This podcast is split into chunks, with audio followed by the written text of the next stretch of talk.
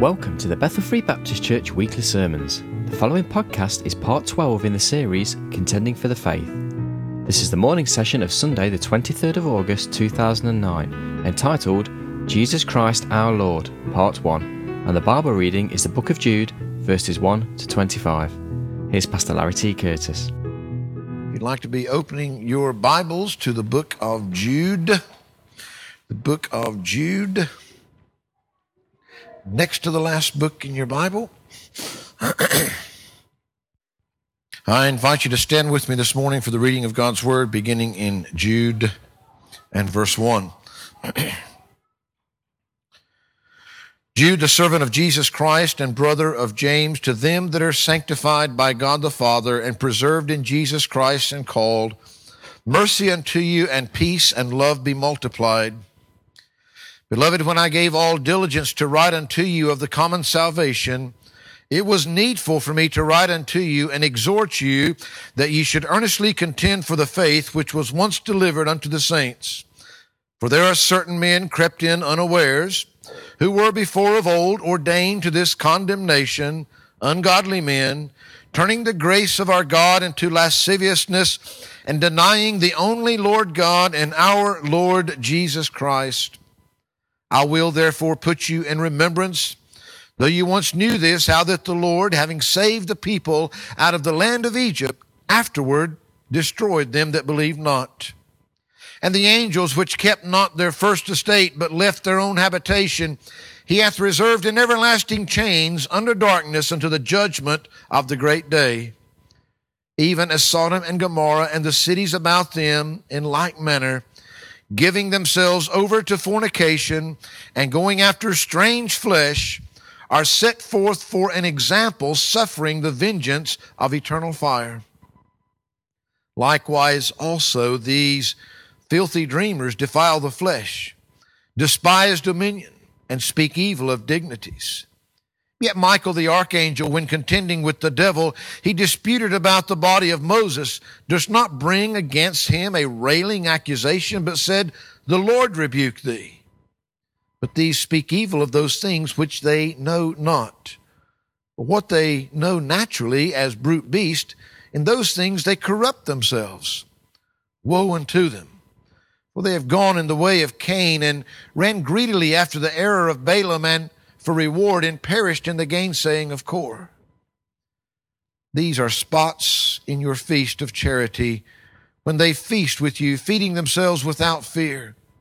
Clouds they are without water, carried about of winds, trees whose fruit withereth without fruit, twice dead, plucked up by the roots, raging waves of the sea, foaming out of their own shame, wandering stars to whom is reserved the blackness of darkness forever. And Enoch also, the seventh from Adam, prophesied of these, saying, Behold, the Lord cometh with ten thousands of his saints to execute judgment upon all and to convince all that are ungodly among them of all their ungodly deeds which they have ungodly committed and of all their hard speeches which ungodly sinners have spoken against him. These are murmurers, complainers, walking after their own lust their mouth speaketh great swelling words, having men's persons in admiration because of advantage. But beloved, remember ye the words which were spoken before of the apostles of our Lord Jesus Christ. How that they told you there should be mockers in the last time. We should walk after their, who should walk after their own ungodly lust. These be they who separate themselves sensual, having not the Spirit. But ye, beloved, building up yourselves in your most holy faith, praying in the Holy Ghost. Keep yourselves in the love of God, looking for the mercy of our Lord Jesus Christ unto eternal life, and of some have compassion, making a difference, and others save with fear, pulling them out of the fire, hating even the garment spotted by the flesh. Now unto him that is able to keep you from falling, and to present you faultless before the presence of his glory with exceeding joy to the only wise God, our Savior, be glory and majesty, dominion and power, both now and forever.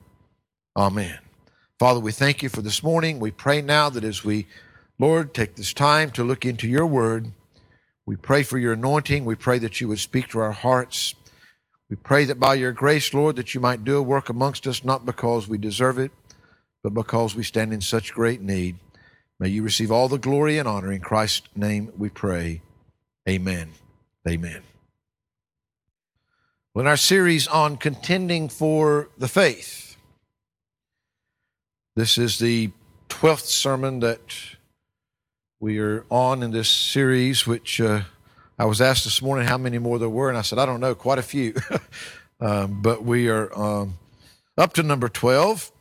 And, uh, and of course, as we have gone through, we uh, began at the first six, really was looking here at the book of Jude as we looked at the encouragement that the Lord has given us in being willing to earnestly contend for the faith that was once for all delivered to us. And of course, we began looking in the seventh sermon at contending for the faith. What is it that we ought to be contending for? Because the problem is, is that so many times as human beings, we tend to want to go to one extreme or the other. We find that if we're not careful, we start picking and fighting over things that are not fundamentals and make enemies out of those that are not really our enemies at all. Or either we go to the other extreme and we find that we don't stand and contend for those things that are fundamental, that are cardinal, that are basic, that cannot, under any circumstances, be changed. We said as we go through this series that we want to look at the fundamentals, those basics, those cardinal things that we must be willing to fight for and never change, no matter what, because they are God's truths and they are that which our faith is built upon. And we began that by looking at three sermons on the inspired Word of God, because that is the basis of our faith. And of course, then we looked after that at the eternal existence of a triune God. Today, a very simple thought as we look at the fundamentals, and you'll notice you got part one and part two in your bulletin, and you'll get probably part three and maybe even part four after I get back. Uh, can you imagine trying to just preach a sermon on Jesus Christ our Lord? Uh, the truth is, is that uh, as you begin to look at that subject, I, I've got somewhere in my notes here the uh, as I was thinking and praying and settling, I, I honestly believe that I could preach now until either the rapture or the Lord took me out of here, however many times that He gives me to go in the pulpit. I could preach on Jesus Christ our Lord every time, and we still wouldn't get through everything that is in the Word of God concerning Him.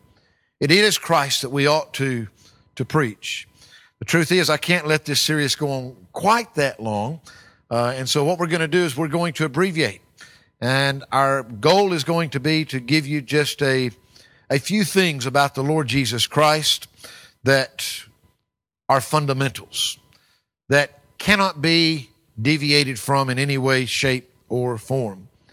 Now, we know that we've already seen when we looked at our message on the eternal existence of a triune God, we saw how there that uh, there is only one God in his triunity, the Father, the Son, and the Holy Spirit how that that God in all three persons has always existed and always will exist. There is no beginning and no end. He is the beginning and the end. We want to focus our attention today on this, what is often referred to as the second person of the Trinity, the Lord Jesus Christ himself. And though we often refer to him as the second person of the Trinity, that doesn't mean that he is any less God than God the Father or God the Holy Spirit because we've seen that they are literally three in one, equally God.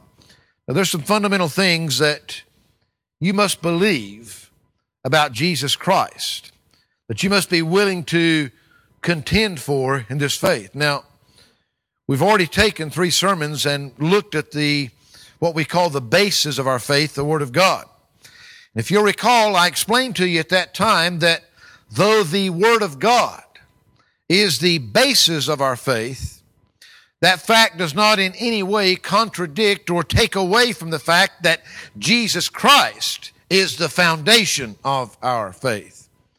Jesus Christ is the foundation that our entire faith is built upon, and we know that the things that we know about Him, the basis of that is what we find in God's Word.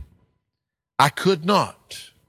It would be impossible for me to exaggerate to you this morning the importance of the doctrine of Christ. Now, we saw in our last sermon in the series that we must accept, first of all, that God is, that He exists, that He always has existed, and that He always will. That that eternal existence was in the form of the Trinity, the three in one. And we saw in that sermon that Jesus Christ was absolutely, completely, 100% God, while at the same time he was 100% man. Now, that fact was reiterated this past Sunday when we came around the Lord's table and we looked at that thought of being complete in Christ. Now, that sermon wasn't actually part of the series. Maybe it should have been, but it wasn't included in there numerically anyway. But it simply underlines some of those truths about our Lord Jesus Christ. As we saw the fact, first of all, that Christ is absolutely, totally, completely God the Christ that is completely God, the Christian that is complete in Christ, and the conversion that is complete in the gospel. It's been said by many commentators and many writers, and I would most certainly agree that all of the fundamental doctrines of the faith rise and fall on what we believe about Jesus Christ. Remember, that the apostle Paul under inspiration of the Holy Spirit said in 1 Corinthians chapter 3 and verse 11 he says for other foundation can no man lay than that is laid which is Jesus Christ there is no other foundation you see there is nothing to build upon we've got to keep in mind and remember that our Christian faith it's not about a bunch of programs of religious things that we do. It's not about a sheets of all the do's and the don'ts. It's not about the formulas of man. It's not about the denominations and the churches. It's all about a person, the Lord Jesus Christ. That is our foundation. That's what everything else is built upon. So the truth is that in all the doctrines that we look at that are important, if we miss this one, to be quite honest, none of the rest of it matters anyway. It doesn't really matter what you believe about anything else if you're wrong on this one. It stands to reason that if the doctrine of Christ is that important, then Satan is definitely going to want to attack it, isn't he? He's going to want to undermine it. He's going to want to weaken it. He's want to, going to want to change it in any way that he can. Because if he can just get people believing wrong about Jesus, it'll in turn affect what they believe about everything else that they believe. As we look into our reading for today, I want you to, to notice again in verse 3 and 4 what it said Beloved, he said, When I gave all diligence to write unto you of the common salvation, it was needful for me to write unto you and exhort you that ye should earnestly contend for the faith which was once delivered unto the saints. Why? He says, For there are certain men crept in unawares, who were before of old ordained to this condemnation, ungodly men, turning the grace of our God into lasciviousness and listen, and denying the only Lord God and our Lord Jesus Christ.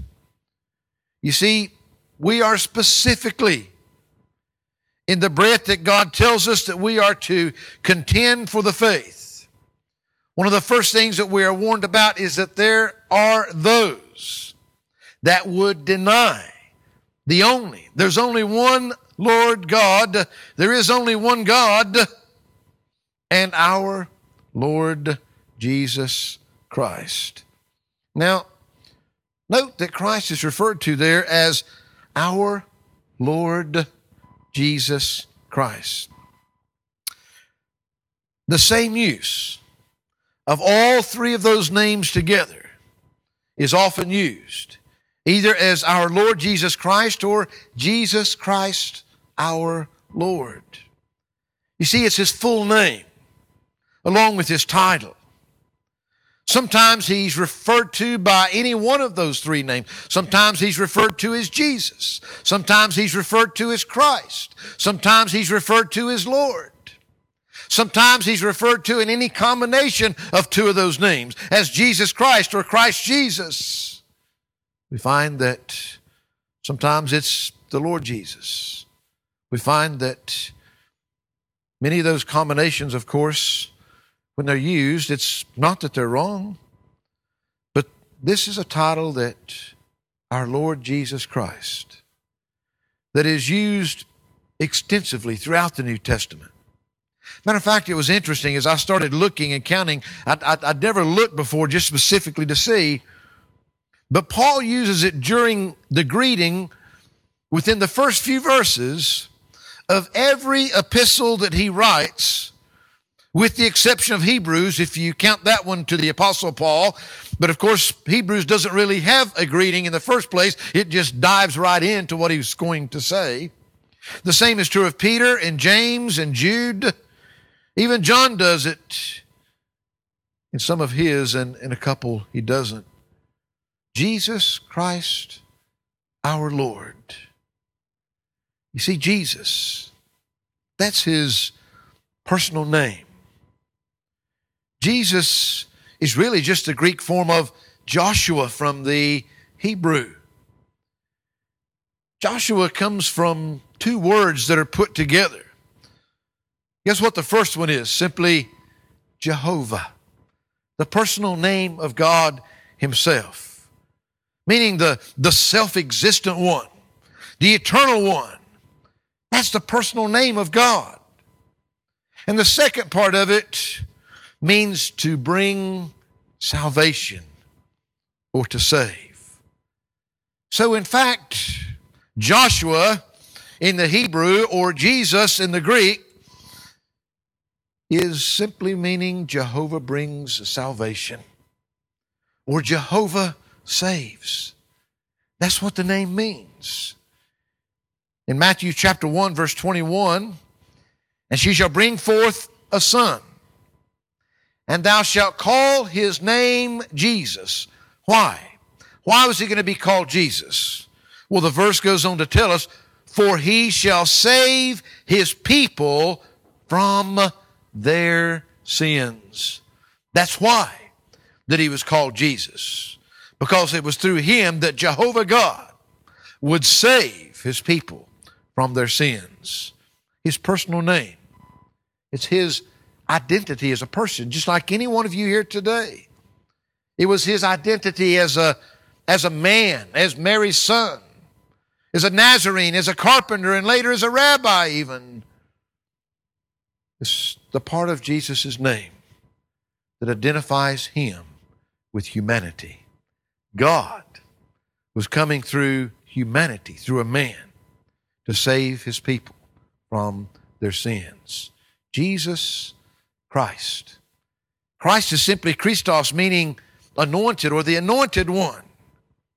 You see, it could be said that it was used in the old sense of when surnames actually told you what a person did, like if he was Smith or if he was a tailor, then you knew what his occupation was. It declared a man's trade or it gave you the title of his office. Jesus Christ. He was God's anointed.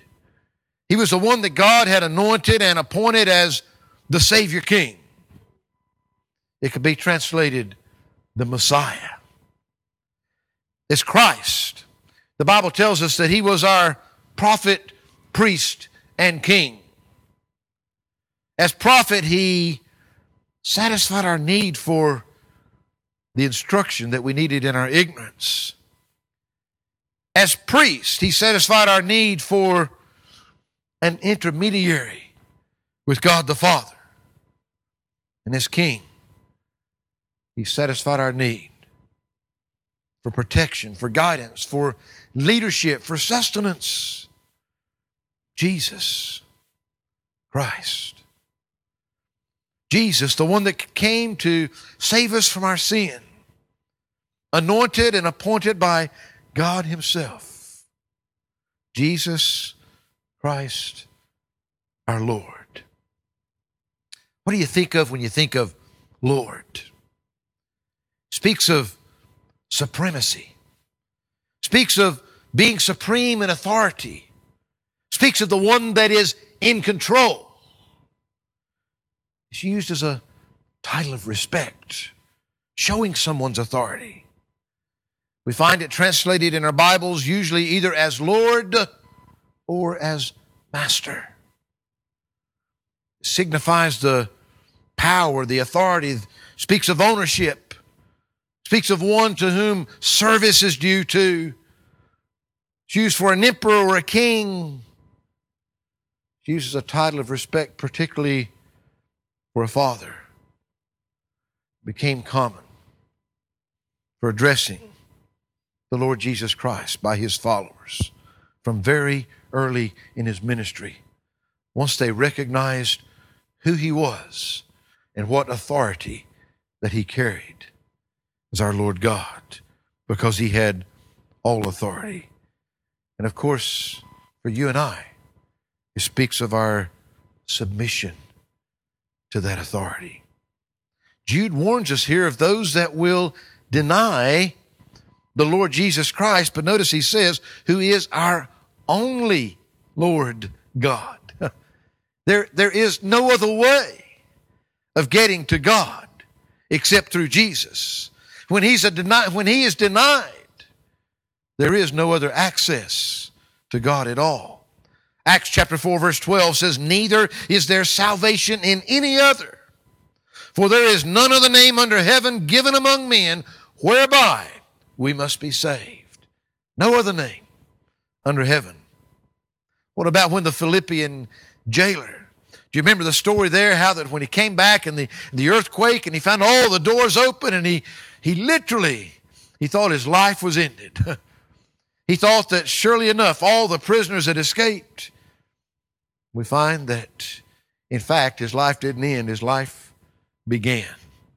Because Paul and Silas were still there in the cells praying, weren't they? And he asked them the question, he said, What must I do to be saved?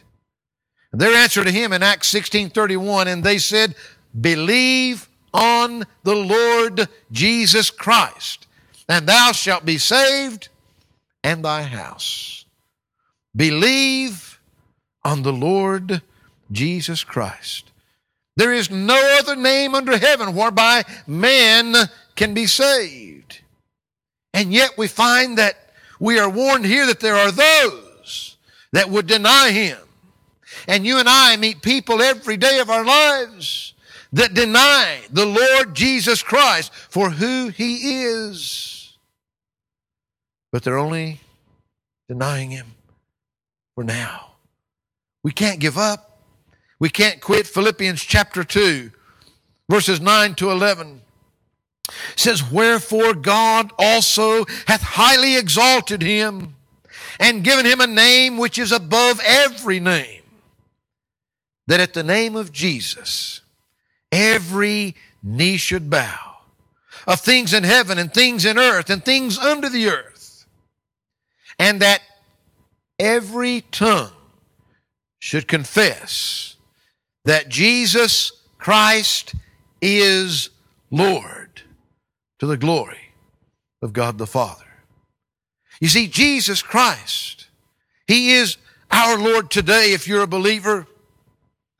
But the truth is, those that deny Him, those that have not accepted Him, there is coming a day when they will, most certainly and most definitely, they will confess Him for who He is. Second Peter chapter 2. It's actually verses 1 and 2 that I wanted there.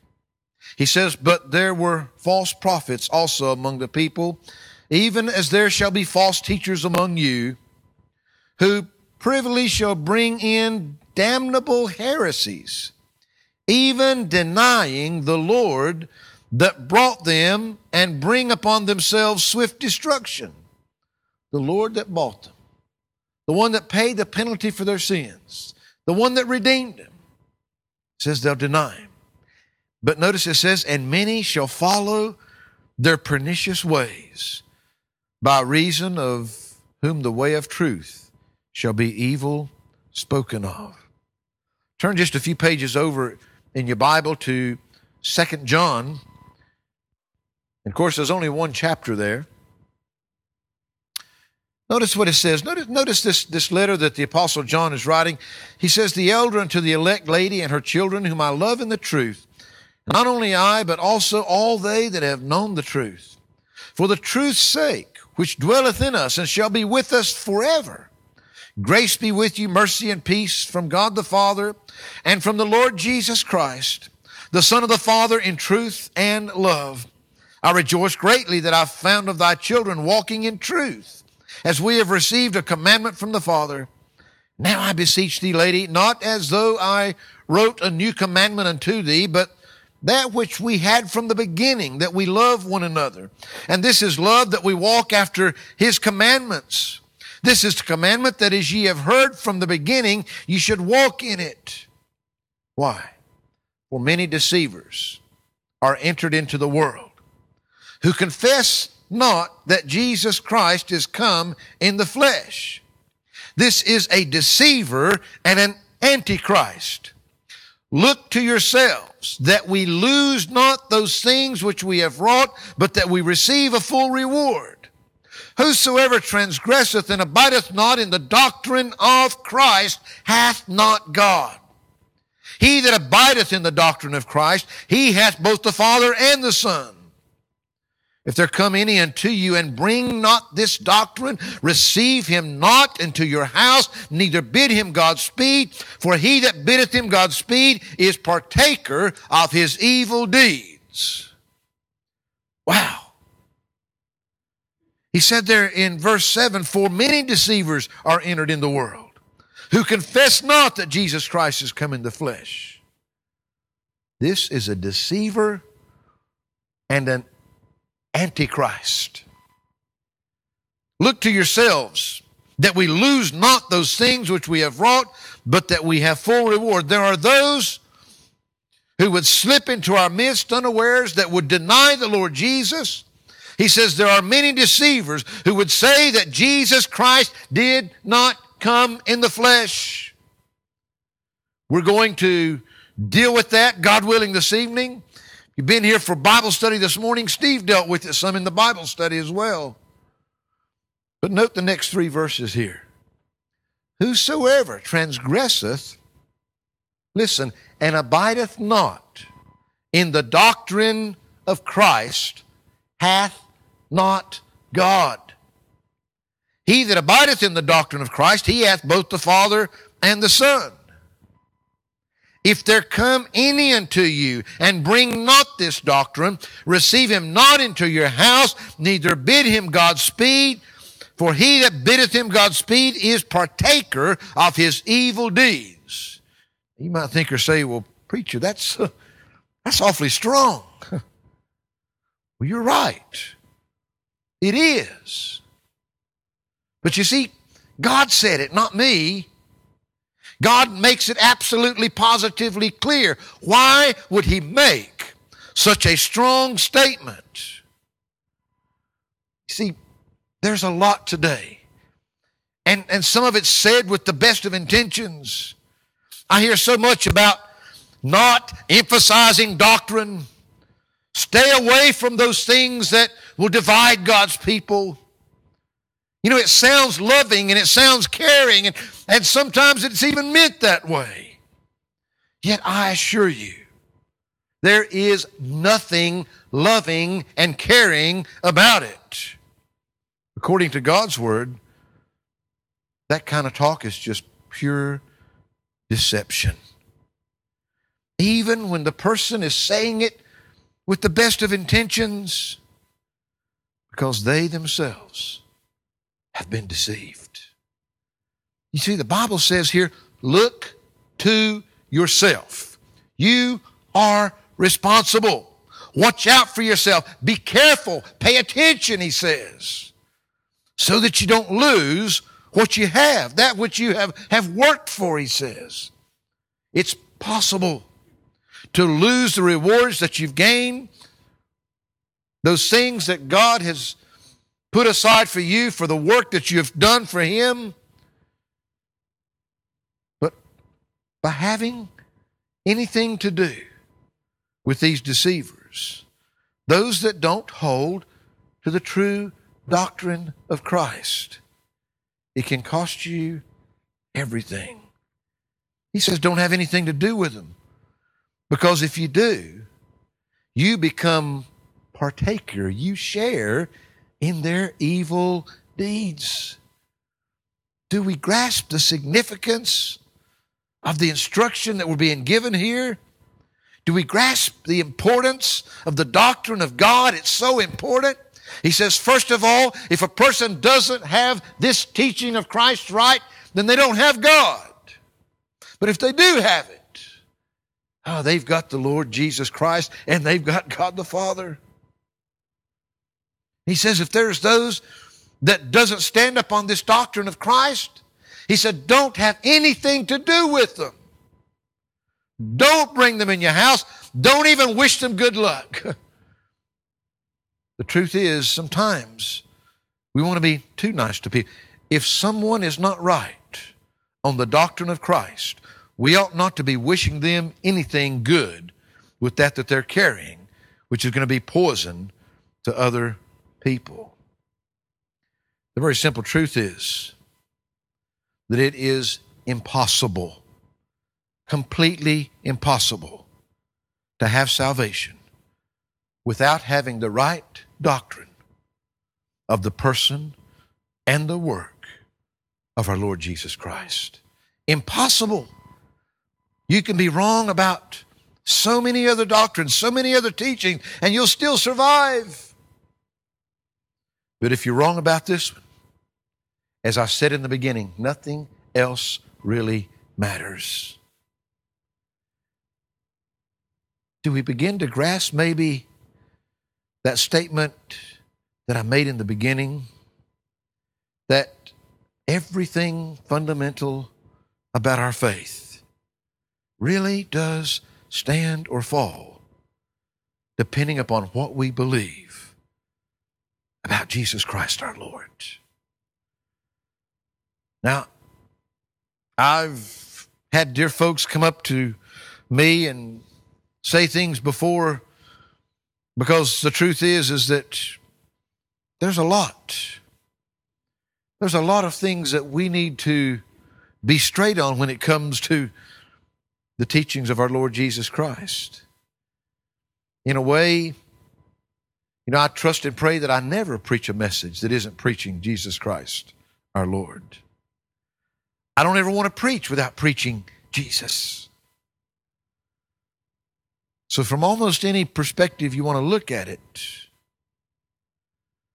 what I say in this series on this matter of Jesus Christ is not even going to begin to scratch the surface. what I want to do, though, is by skimming this surface, is to hit on a few of the fundamental things that you cannot, absolutely cannot afford to be wrong about. And I would even say this if in these next sermons on this subject, if there is anything that I say that you don't fully understand, that you don't fully grasp, then I want you to come and see me and I want you to ask me and I want you to say, show me what you meant by that in God's Word. There may be those that hear this sermon on the internet or somewhere else. You get in touch with us, you contact us, the information is there. You can't afford to be wrong about Jesus Christ. Now, some people have told me, well, you know, the birth of Jesus isn't really important. It's the death that matters. Because that's where he died for my sins. And I've had others to say things like, well, Oh, it's not his dying on the cross that's really, it's, it's the resurrection. That's what we ought to celebrate because that's where the victory was won. I've had others that all their focus is on the second coming. So he said, everything else is past anyway. That's the one that I want to focus on. I want to give you just four fundamentals. Four fundamentals. Remember what we said? The fundamentals. That's the basics. That's the basis. That's the things it's got to be. That's the cardinal things. Four fundamentals concerning Jesus Christ that are inseparable. You can't take one of them and leave the others. Matter of fact, you can't even take one away and keep the others. You can't afford to be wrong about any of these. There's so many things that are so very important that I could say about Jesus Christ. But I want you to understand these are fundamentals, these are absolutes these are a part of our faith that we cannot move on, that we cannot change on, no matter what. I mean, if every other church in the world decides to go a different direction with it, you can't move from these things. Those four things that I want to touch on, and I'm going to begin on the first one this evening, is the virgin birth. The virgin birth. Folks, you can't believe wrong about that. The second one is his vicarious death, his substitutionary death, if you would, that he died in our place. The third is his victorious resurrection. You can't be wrong about that. And the fourth is his visible return. I'm saying there are four fundamental things. You can mispronounce his name. You can get a lot of things wrong, but you cannot. You cannot believe and be a part of the same faith that I am and be wrong about his virgin birth and be wrong about his vicarious death, be wrong about his victorious resurrection, or be wrong about his visible return. And I'm going to give you this illustration. It's really part of tonight's, but to give you an idea of what I am talking about not too many years back. Well, more years now than it used to be. not long before I came to this country, so that's been a while now. I was speaking to a pastor, a man that was a pastor in what would be considered by most of the world to be a very conservative denomination, a denomination that would be very evangelistic and soul winning in their efforts. He had not long come out of seminary and he started pastoring his first church. Now, folks, I want to tell you, he was a very nice guy. I mean, he was dressed smart, he talked smart, he had a great attitude. There was no question that he was loving and caring in his attitude and everything. But he sat there at my desk and he looked me straight in the eyes, Brother Peter, and he said the virgin birth didn't matter. He didn't believe it, but it didn't make any difference. That it didn't make any difference to his faith or to the people that he would be ministering to. I was shocked. This man was serious. He was sitting there and denying it. He'd just come out and he'd been taught this in school, and now he's getting ready to go into the pulpit and teach it to all of that congregation. Why? That he believed that it wasn't important. The Bible said, Look you to yourself. You're responsible. You can't get up one day and say, Well, I'm sorry, God. My pastor told me different.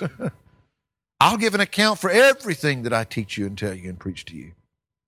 But when you stand before God, you've got the Word of God. You've got the Bible. You'll be responsible for you. God help, I would never tell you anything wrong for all the world. But we want to look, and, and I will look you straight in and I will tell you this. The virgin birth is so important that it'll affect just about every other doctrine in the Word of God if it's taken away. Is it important? You better believe it. Why does Satan like to undermine it and take it away? Because it affects so much. Jesus Christ, our Lord. You see, we want to look in these next few sermons. We want to be absolutely right on some things. But, folks, I want you to understand that you've got to stand on these things. You can't let anybody move you on these things because the things that we believe about them, they're absolutely fundamental to our faith. Father, I thank you this morning, Lord, as we have looked into your word. Father, I thank you for just reminding us of our Lord Jesus Christ, of who he is. And Lord, we we've just we've just not even skimmed the surface. But Lord, I thank you for reminding us of who he is and what he came to do. Father, I pray that this evening and as we move forward and look at these doctrines of Christ as you call them yourself in your word, that you'll help us, Lord, to see, to understand, to hold these things dear. And I pray if there's anyone here this morning, Lord, maybe they know Jesus by hearing about him in the stories. Father, they know the names, but they couldn't honestly say today that he's their Lord. Father, I pray that you would help them this day to recognize that need, that whatever else they do with their life, that they'll realize that this is one thing they cannot be wrong about. And help us, Lord, that belong to you by your grace. Help us to understand that this is so important. Our family, our friends, those we go to school with, those we work with on the jobs, those that we meet every day. No matter how nice they are, they can't afford to be wrong about this. Help us, Lord, to be a light, to be a witness, that they might see the true Jesus Christ and all that he is. In his name we pray. Amen. Amen.